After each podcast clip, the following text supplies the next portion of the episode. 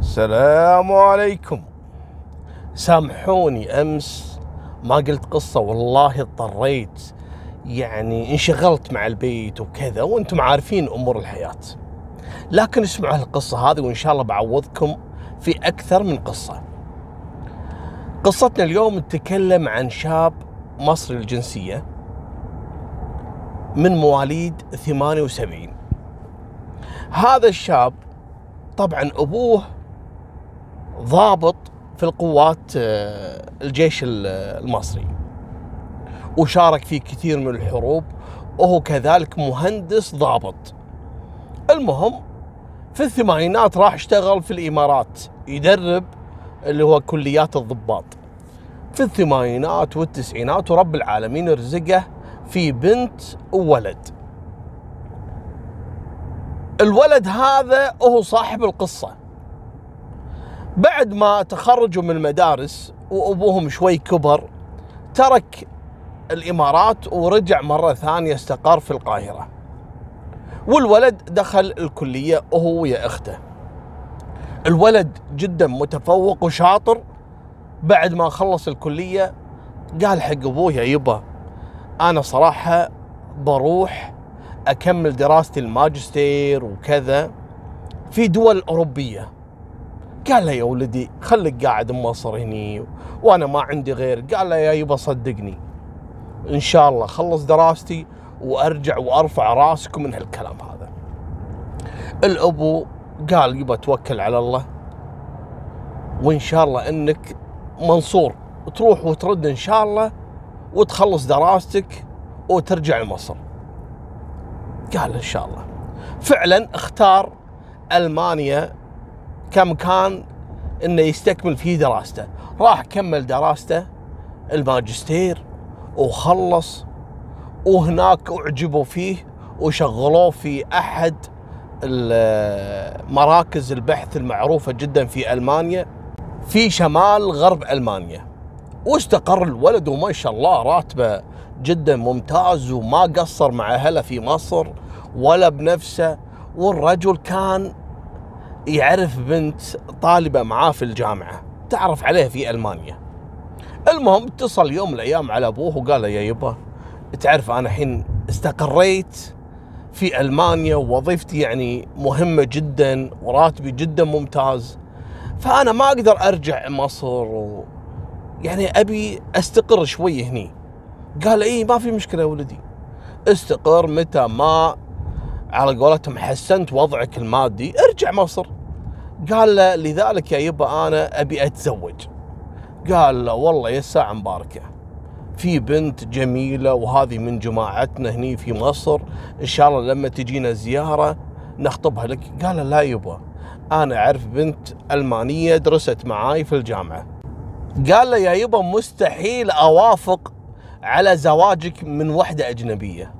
صدقني يا ولدي حالات الثوب رقعتها منه وفيه فلا تجازف بحياتك ومجتمعك ومستقبلك يا يبا صدقني ما راح توالمون وأبي أنبهكم على شيء إحنا دائما الأب يقول حق ولده يا يبا والولد يقول حق أبوه يا يبا. يعني كتبادل آه، العطف اللي بينهم. فلا تستغربون لما أقول لكم الأب يقول حق ولده يا يبا. المهم الولد مصمم. قال له يبا أنا أحب البنت. أو مستحيل أتزوج غيرها. الله يخليك يا يبا. خلني أتزوج البنت اللي أنا اخترتها. الأب يعني يعني قدام إصرار ولده ما قدر إيش يسوي؟ والولد مصمم وأحسن ما يروح من وراه يتزوج. قال له روح يبا توكل على الله. الله يستر ويستر عليك يا يبا. وفعلا راح الولد وتقدم حق البنت ألمانية. اطلعوا أهلها كذلك رافضين. مستحيل نوافق على زواجك من شخص عربي. مني مناك حارش وارش بالألماني. وافقوا بالموت. البنت حطت رجل في الأرض ورجل في السماء. غصبا عليكم آخذ هالعربي. وافقوا على زواجه. وسكنوا في بيت في الشمال. بعد فترة الولد هذا جاله عرض ممتاز في وظيفته لكن في المنطقة الجنوبية من ألمانيا.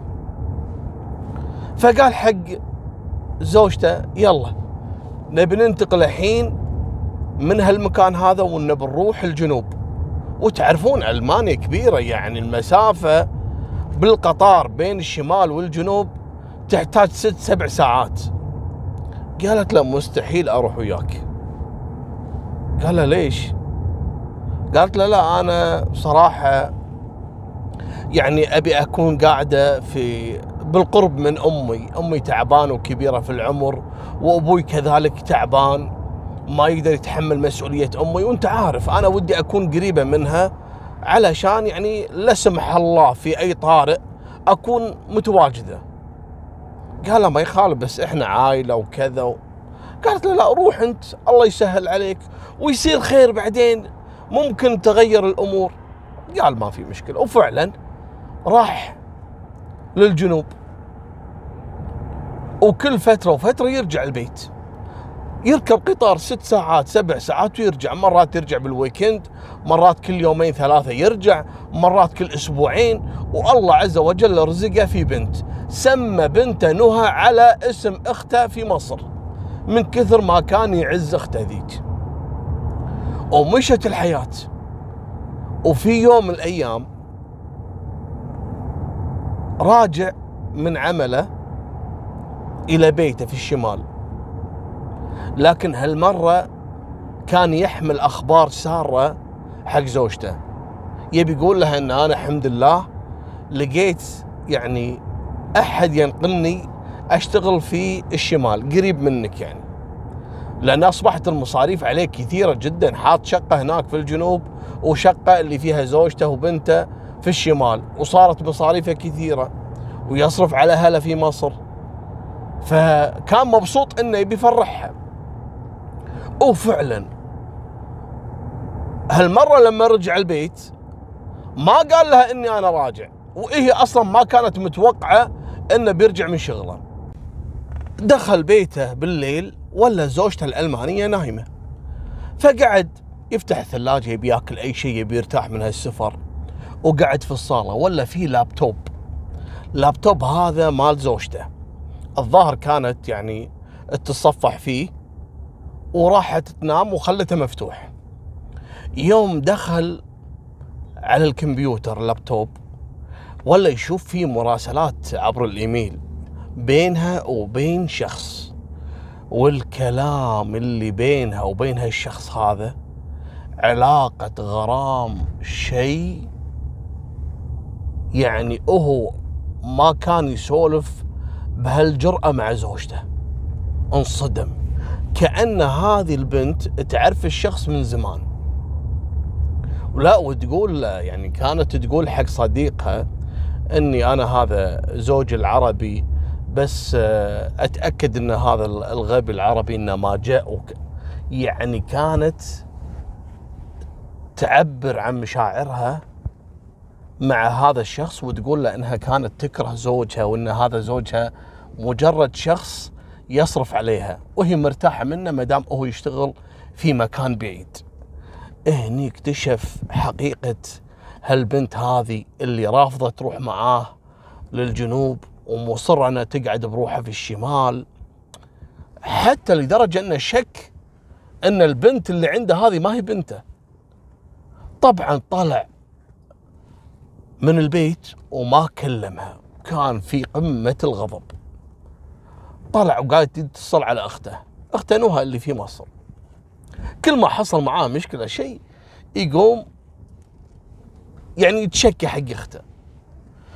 قال لها أنا صراحة يعني خلاص أبى أموت.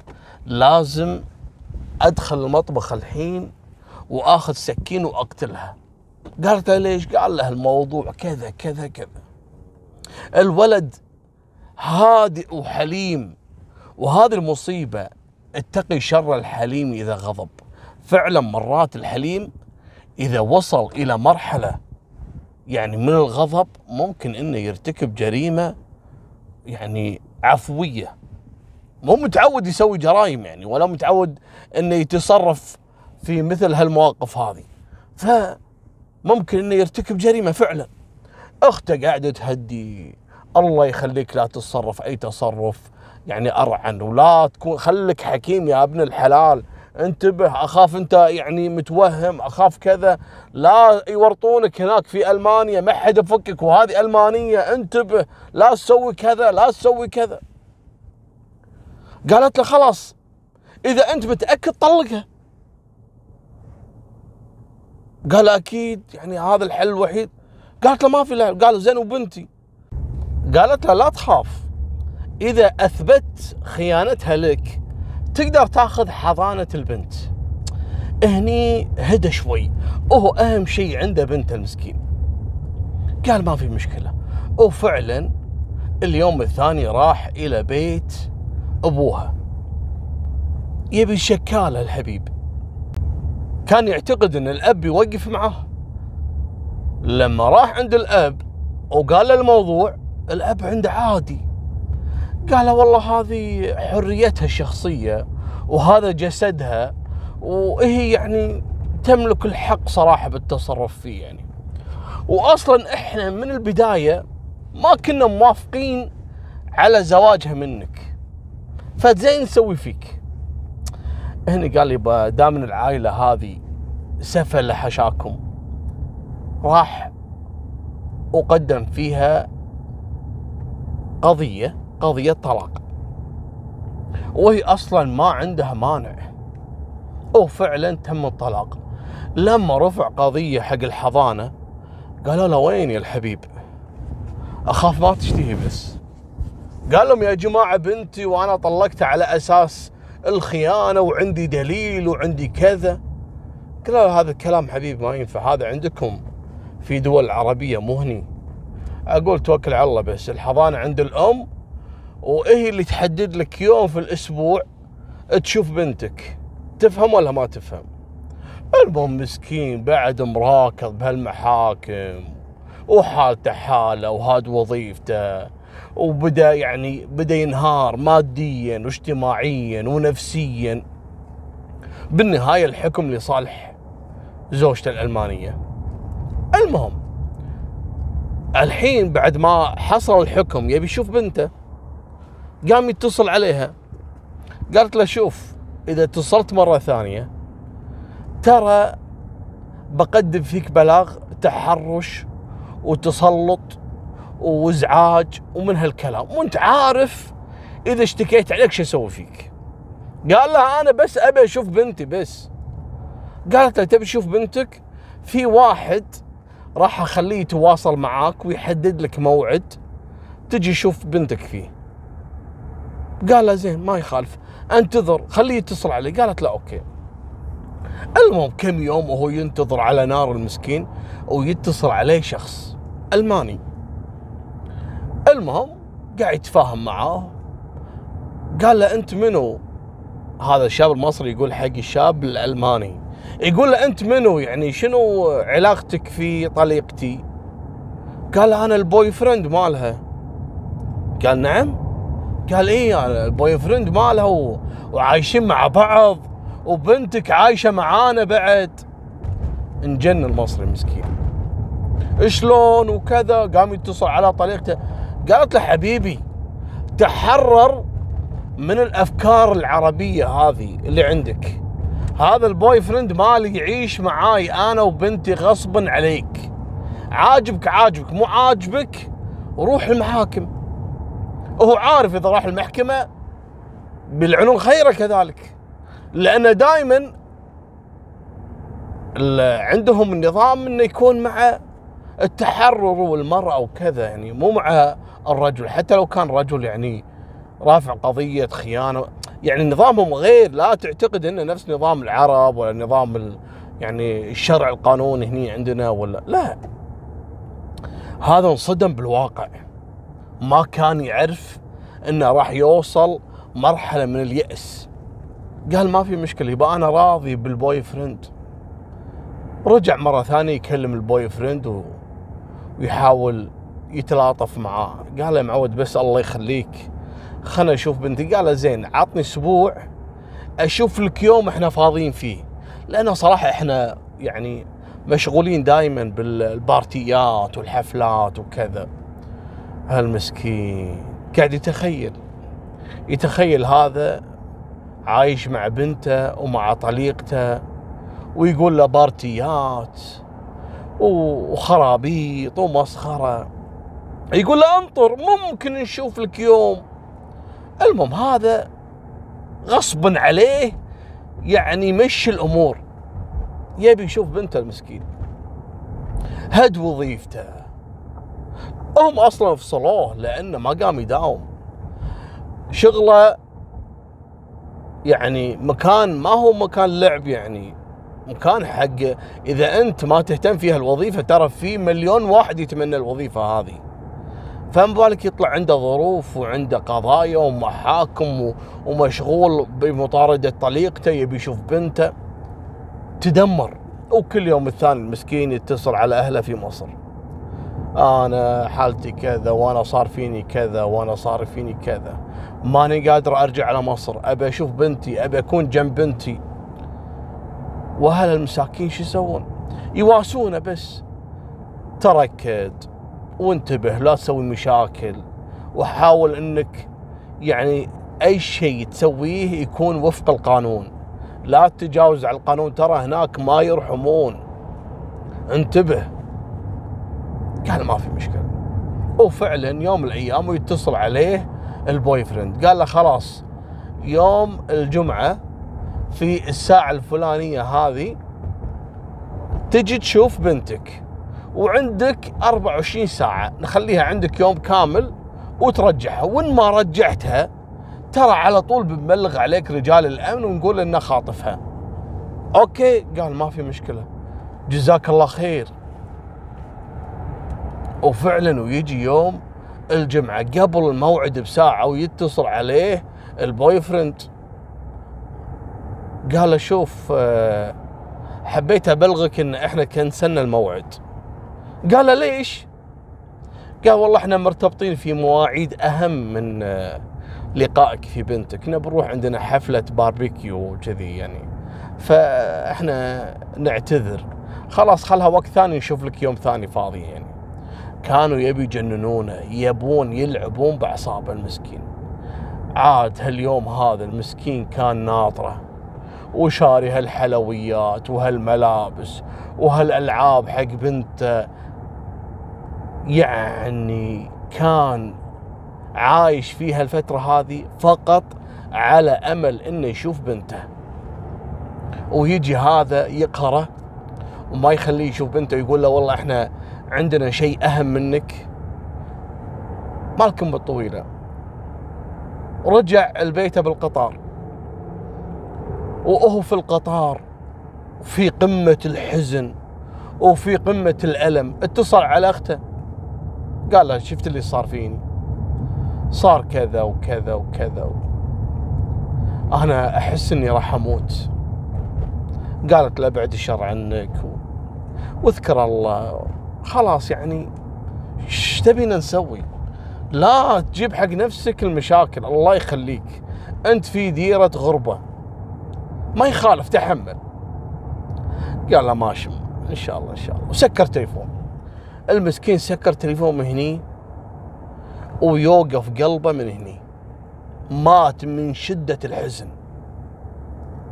فارق الحياة في هالقطار. تبون الصدمة؟ والله صدمة مو موتة. الصدمة باللي حصل بعد موتة هالشاب المسكين.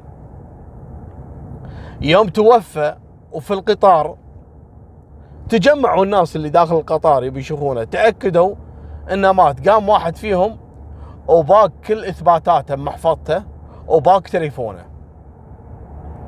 لما وصل القطار إلى أحد المحطات وجو رجال الأمن يدورون أي إثبات حق الشخص هذا عرفوا إنه عربي كانوا يعتقدون إنه لاجئ سوري لأن الفترة هذه تعرفون الأخيرة كثروا الجاليات السوريه آه، يعني بسبب الظروف اللي حصلت في سوريا يعني.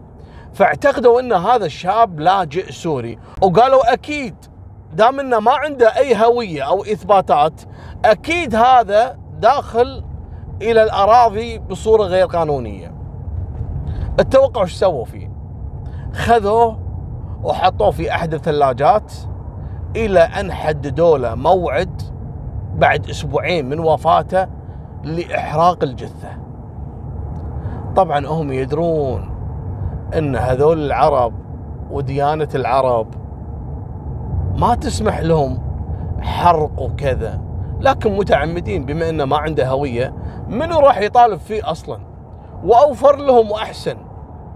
وكانوا يتعمدون في بعض السلطات الأمنية عندهم يتعمدون إنه يرسلون الجثث للمحرقة يعني النكاية فيهم. المهم أهل الحين في مصر يتصلون يتصلون. الجهاز مغلق.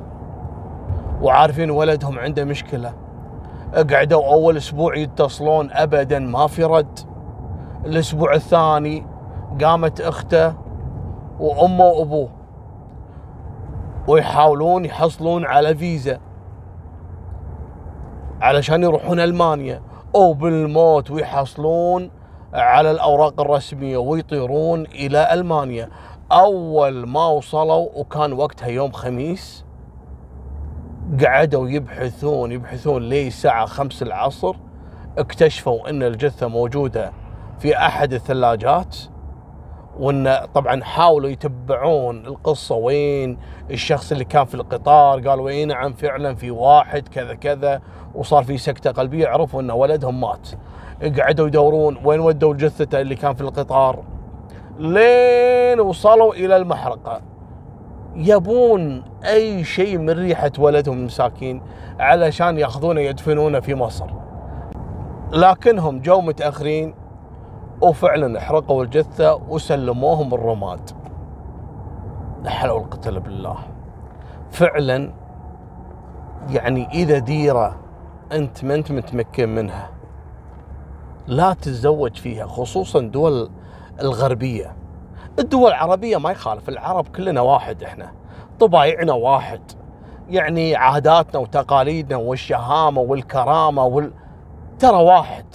أما في بعض الدول الأوروبية وإحنا ما نبي نعمم يعني مصيبة وخصوصا إذا تزوجت وصار عندك عيال وطلبت منك الطلاق لا وخضعت أنت للقانون اللي في بلدها.